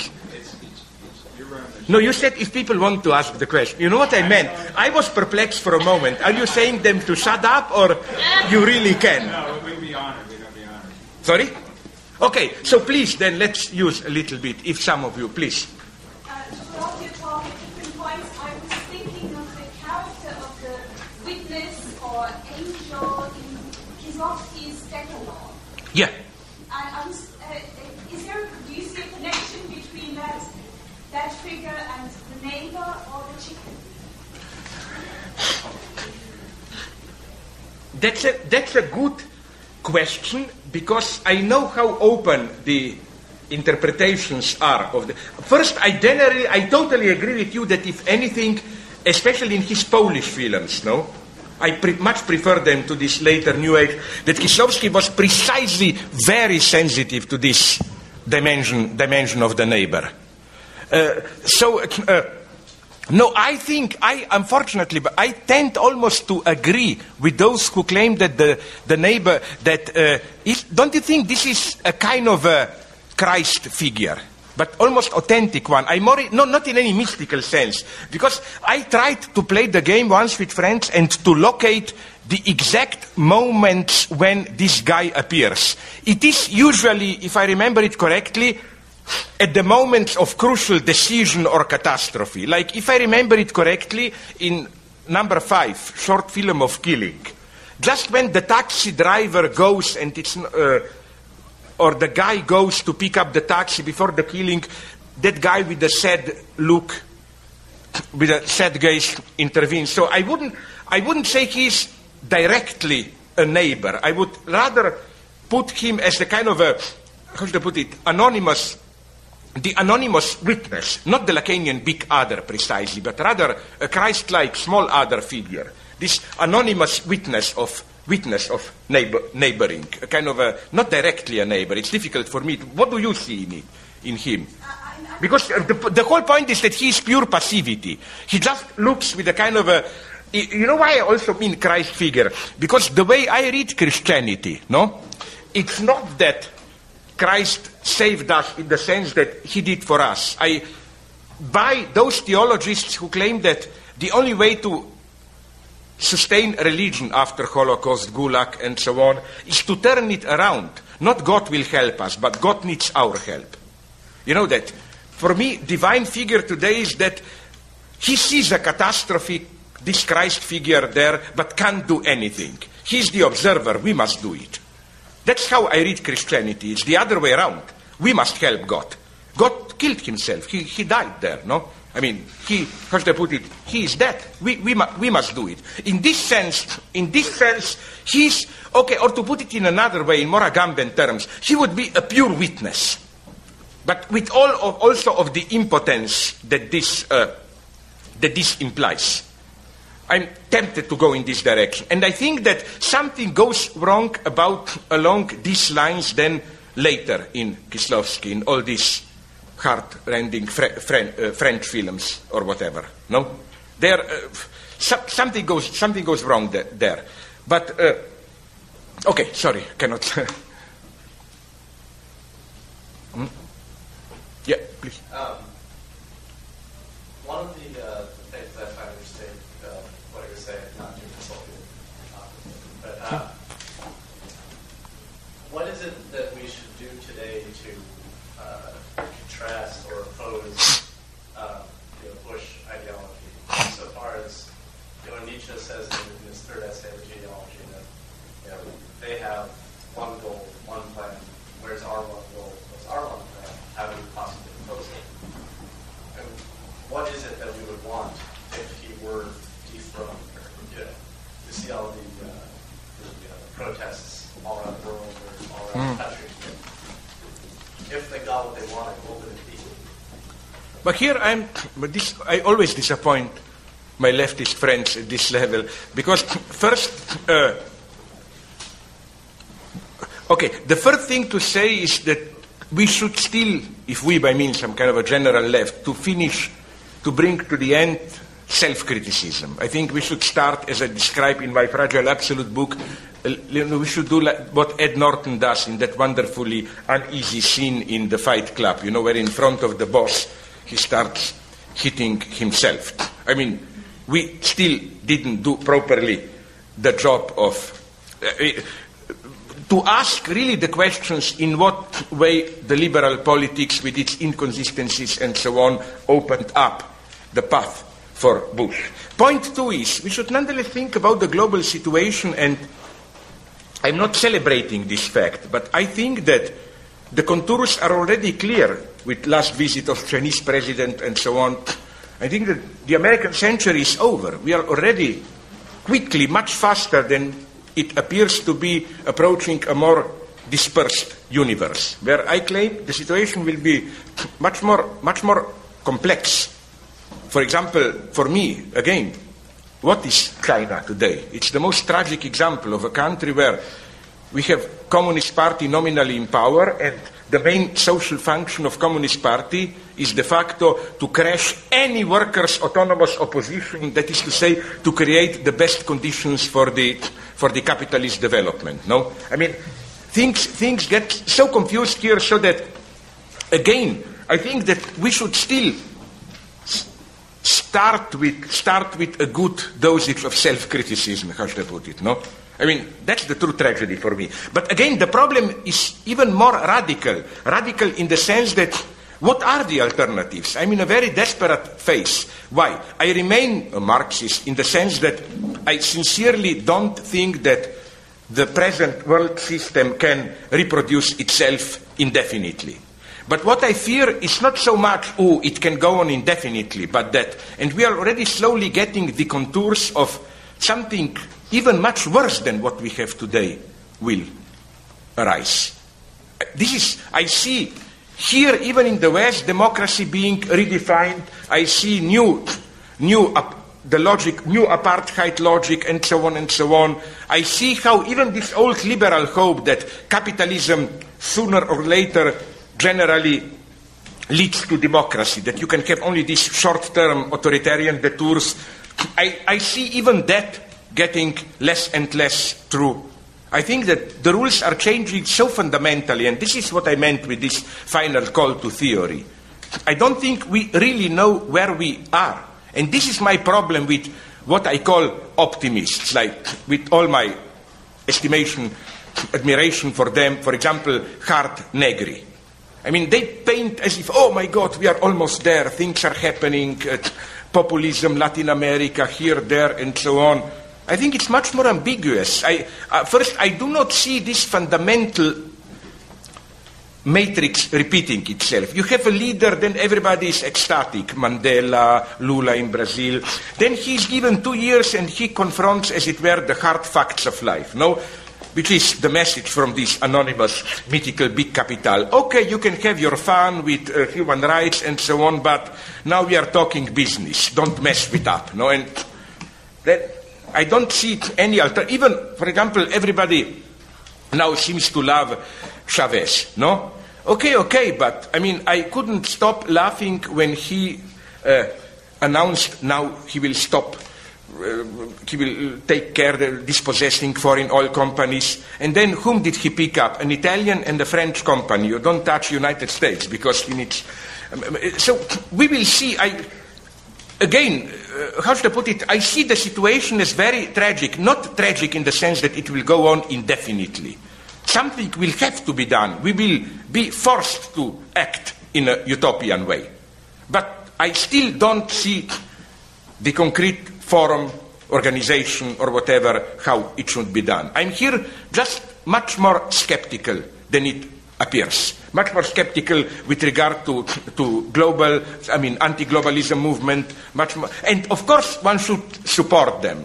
But nonetheless, one should have this minimal distance. That's not yet it. I, which is why, again, Negri is surprising me and Hardt. How this idea that uh, this postmodern, virtual, digital, whatever capitalism is already practically communism. Just a slight change of form is needed. So at the end, Negri came now to the conclusion in one of his last interviews that we no longer even have to fight capitalism today. It's already so close to some kind of uh, new form of communism that we are practically there. And I, uh, I don't know. I must only express. I think that maybe we need a little bit of this totally desperate strategy of just undercutting, uh, how to put it, these easy ways out. That's for me always the problem of leftists, that exactly the way I described it, they are ready to endorse all cynicism and so on, but they need another, an idealized other, which then can move around the world. No? Now it's Chavez, before it was, I know, Cuba, here, there, wherever. There must be another country where, where it really happens. How should I put it? No, yeah. Uh, wait a minute. Now you, now how should we do it? Left, right, right, left. Uh, how should we do it? My God. Okay, okay, I'm a leftist. Left from left to right. Okay. Would, you agree that the only uh, uh, overarching component of left and liberalism is a renunciation of violence? And what is No. No. Up, up, this precisely we, is the taboo that has to be broken. Right. I mean, in the sense that I think that absolutely some kind of violence. I don't know, I don't want to commit myself in advance, but if there is something I'm not ready to renounce in advance is violence. I think that violence, some kind of violence should be rehabilitated. And not, not only in this shitty leftist liberal way that, you know, non-violence is really the most violent. No, no, no, I mean real violence even, you know. Cathartic violence. Sorry? Cathartic violence. What? uh, cathartic violence and a violence. Uh, Cathartic. yes, and violence that uh, purifies the soul. Also, yeah. No, no, no, I'm here like but you. I mean, I, I believe in terror, how should I put it? I believe in terror. I'm a Russian. I. Sorry? I'm a Russian. I do too. Yeah, okay, then I'm a Slavic. It's in our blood, how should I put it? We look at. No, no, no, no, seriously. I believe then that in every authentic emancipatory act, you have this element of terror. And I think that there is no authentic freedom without terror. You know what I mean? Authentic free act is where you stake your being. Authentic free act is not, should I have chocolate cake or cheesecake? But you know, should I have my, my head cut off or not? Uh, what do I risk, no? No, no, in this sense, we should, uh, how should I put it? Uh, uh, terror means simply your being is, your entire being is at stake. Okay, but so that I don't get loose. I, okay, then I go then to the, okay, let me put it as today's polity goes. Left, right, and then center at the end. Okay, uh, from the right, my, my concern uh, is dealing with the, the distinction between belief and the Yeah. It seems to me that Kierkegaard is already dealing with a similar situation in Denmark. It's Christendom, everyone says they're a Christian, and he writes to say, let me introduce genuine Christianity Yeah, yeah. from the New Testament Yeah. into it. And I, I wonder what you think about his specific project of New Testament Christianity. Oh, he is one of my heroes, and I will tell you why. Because what people often uh, miss in him is that he's, it's incredibly how secretly, imperceptibly, he's often liberalized. In what sense? People perceive him as if he's preaching against institutionalized Christianity, this inner faith. No, faith for him is not inner. If he you must know better than me. If he despises something, it's the attitude of inner belief, only inner.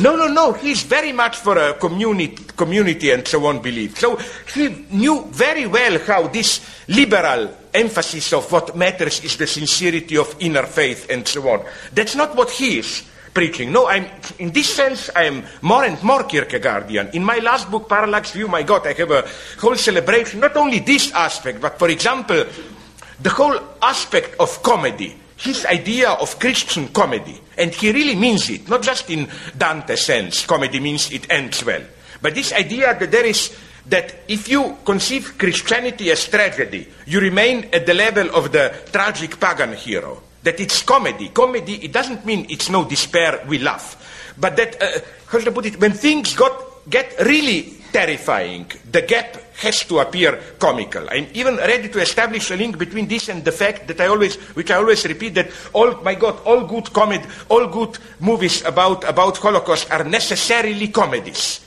If you, I claim that, don't you feel it? If you make a tragedy of Holocaust or Gulag or other terror, you are doing an obscenity. You are doing a favor to Nazis because you are already diminishing the despair. I mean, situations were so terrible there that you cannot play.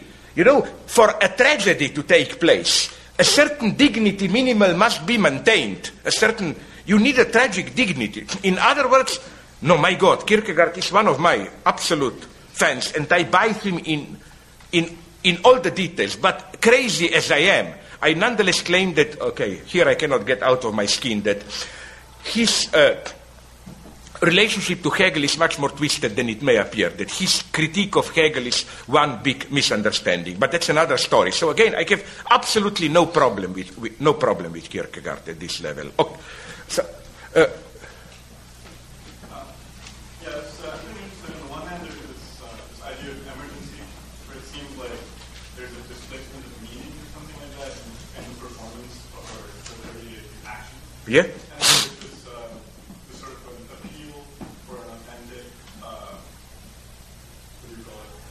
belief. No, again, um, and I'm, I'm wondering, so there are these two things floating, and then there's this, uh, at the end, you're talking about this kind of recursive theory, for kind of slowing down, and this process of slowing down, possibly as a refer to uh, um, the first first problem, and then but then how, how does an appeal to an authentic belief sort of doesn't doesn't feel to contradict um, the Oh no, my my no. Uh, when I said this slowing down, I, I definitely didn't mean any position of wisdom in the sense of you know you keep yourself out to get an objective picture and so on.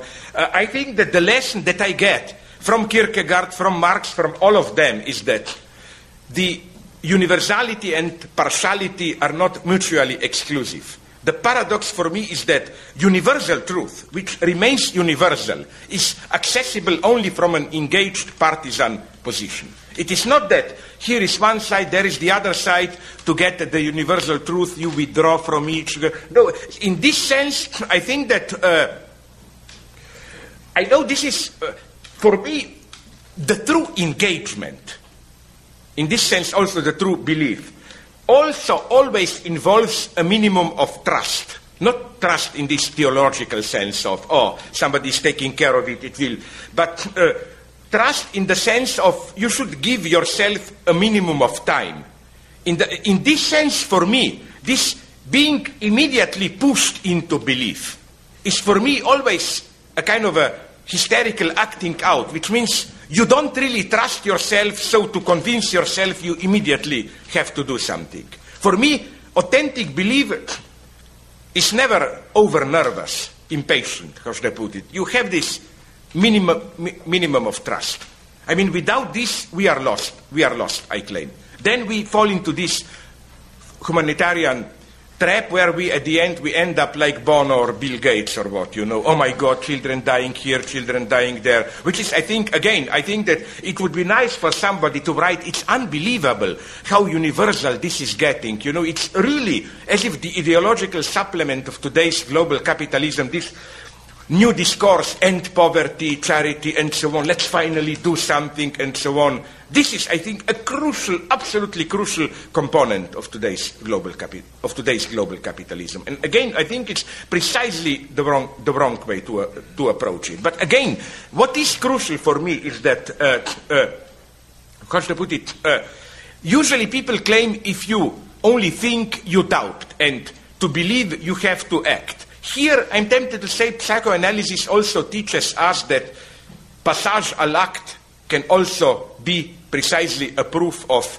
this belief. And incidentally, when I was in Ramallah, I spoke with some Palestinians there who knew some of these so called suicide bombers, and they told me a very interesting thing how their impression from talking with people who knew them and so on is none of those cliches. Yeah, yeah, they killed themselves because they were sure that, you know, those ridiculous 70 virgins waiting for you and so on.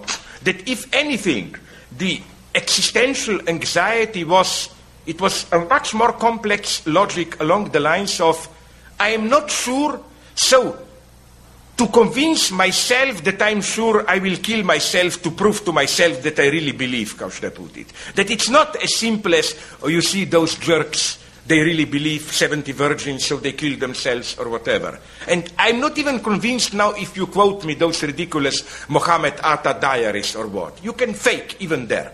I don't think that this proves nothing about belief, all, all, all this for me. Yes? the, the uh, objectivity of belief within us, like the your the chicken. I'm wondering eh, how that relates to some of your thinking about the superego. Maybe in particular, uh, the split in the superego that, that corresponds to Kant's sublime, like dynamic and But I don't think, I don't, maybe I wasn't precise enough, but I don't see here the link between uh, superego and Kantian sublime.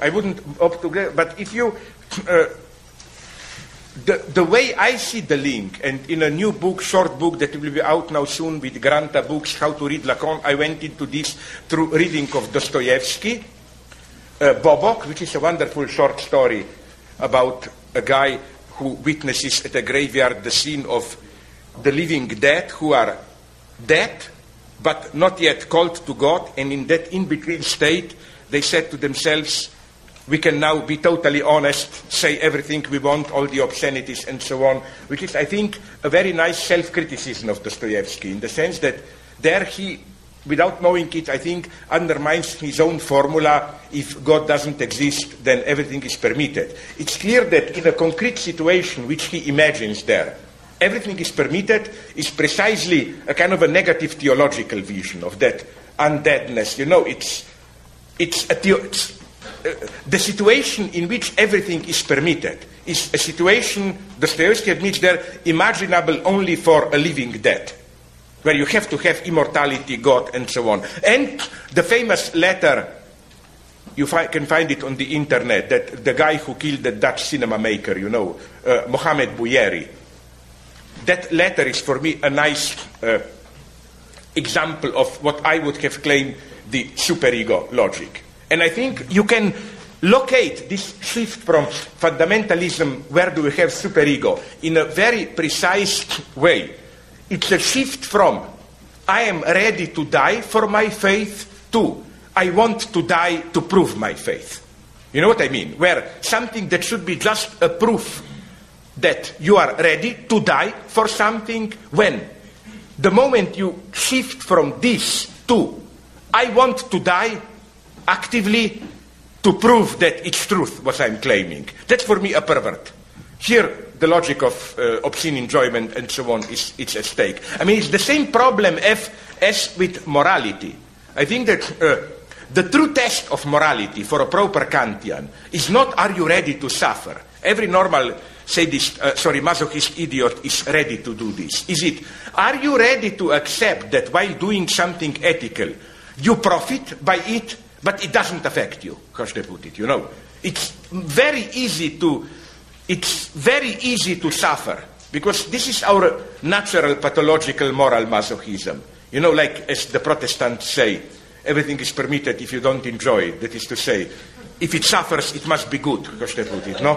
Uh, sorry, if it hurts, it must be good, no? But uh, not to, uh, which is why for me, again, I don't know a lot about it, but for me, what usually Christians reproach to Jews as their hypoc- hypocrisy is for me the proof that they are outside superego logic. Namely, uh, what from the Christian perspective appears as how, you know, Jews always look for a way how to read the divine uh, commandments literally then to find your way out. And again, they are doing it. I, I know wonderful examples, like that famous uh, kibbutz a little bit north from Tel Aviv, where, so I was told by reliable witnesses, uh, uh, uh they raise porks. How? Because you have God prohibits no pork should be raised on the land of Israel. No problem. They raised a three feet high plateau. No?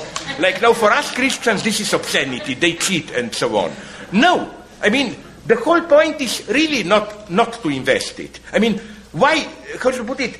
Pleasure or pain should be really neutralized. It's not, pain doesn't prove anything. How should I put it? No? And even, uh, even now I'm even reading Islam, and I think Islam is much more ambiguous religion. I think that, as with all religions who fell down at some point, fell down in the sense that can justify horrible things, but it has its own unbelievable, unbelievable greatness. For example, one thing that some leftist guys told me uh, do you know that it's significant that Islam never refers to God as Father? They always emphasize Christians, Jews have these paternity relations. Their idea is the Muslim believer is in a position of an orphan. In, uh, that, and not an orphan in the sense human orphan, but then God. No, even God is not a father. This is what is originally much more interesting than they appear in this famous notion, which everybody thinks it's totalitarian of umma, umma-like community. The problem is how to build a political community without any reliance on some already existing patriarchal network or whatever, and so on and so on.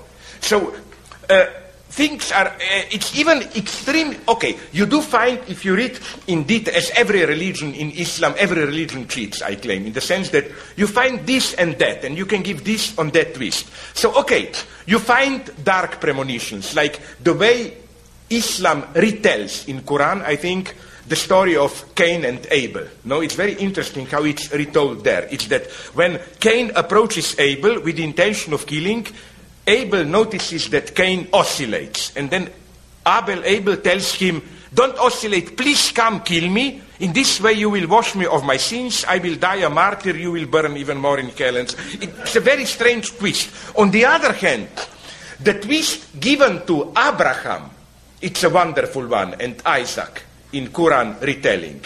It's treated as a hermeneutic misunderstanding.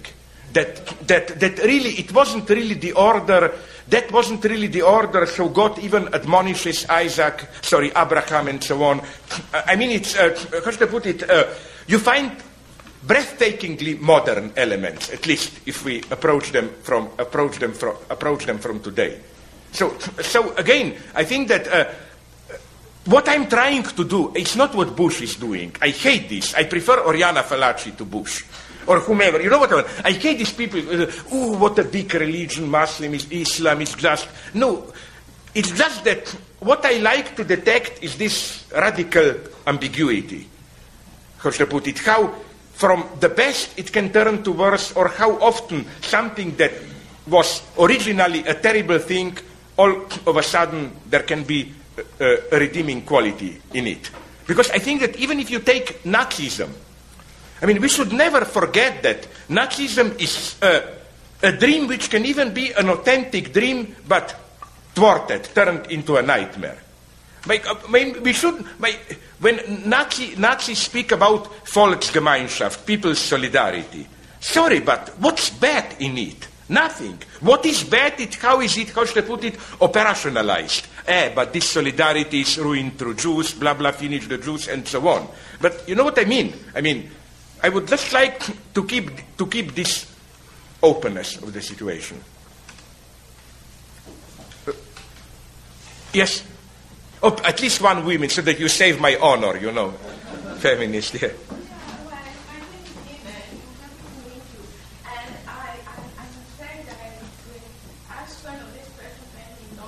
Sorry, friend, with? Yeah.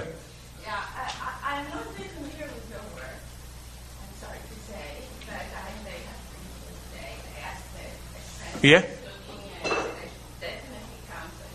Strange, because mostly they hate me in Slovenia. Okay, but that's another story, yeah.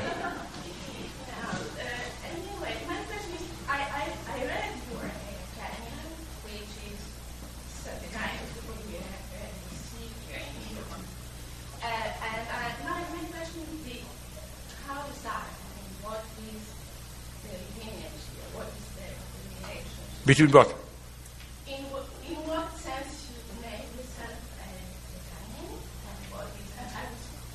Yeah? So, my God, I don't see where do you see a problem here. But okay, I can give you a very brief formula. I am not afraid. If you ask me, how did they put it? You know, the Hollywood Sen- Sorry. Do you have to finish? Sorry, maybe I interrupted you. Please, finish. No, no, my question is, yeah, please stop. No, no, all I wanted to say is that, you know, this story of Hollywood producers who were too bored or stupid and you they said, don't tell me the whole story, tell me the punchline, like in three lines. No? So if I give you a punchline about myself, the true heart of my love is Kant Hegel's philosophy. Lacan enters for me as the one through whom one can read German idealists. That's how I am a Lacanian. I never, I never denied this fact. That for me, the point is how to reactualize German idealist philosophy. All other things come second. And of course, this is a reading which is very much against the grain, in the sense that usually Lacan is perceived as the one who is very much anti German idealist, and so on and so on. So, again, if you want my thesis in a nutshell, is that what in German idealism is meant by this, the core of subjectivity, absolute negativity, and so on, is something that can be properly understood if read retroactively through the core of what Freud aimed at with Todestrieb, death drive, and so on. This link. This is the axis. All other things are negotiable. And even other interests, like my interest in Christianity, is Hegel was right how he read Christianity. Now I'm writing a new book on Hegel and Christianity. It's so boring, I know. Where I will go, I will do the homework that people reproach me of not doing it. I will go through main like uh, I will go through which is now I don't know how it is here in Europe. It's very fashionable. The Orthodox Lossky Berdyaev, the Russian Orthodox theology. I will try to show why that solution fails. I will go through Meister Eckhart and so on, all of them, and th- I will make a very boring, stupid point that Hegel got it right. That only and only Hegel got. I mean, it's a very boring. People say this guy is crazy, uh, postmodern jokes, but the joke, but the final joke is that I am. I have a very conservative vision in the sense of always obsessed with the same point how to redeem Hegel. And I think it's worth fighting for. And this brings me into trouble all the time, you know. For example, I don't know, Ernesto Laclau now thinks I'm totally crazy and so on. Every, but I, I don't want to compromise here. That's what I'm doing all the time and will be doing till the end.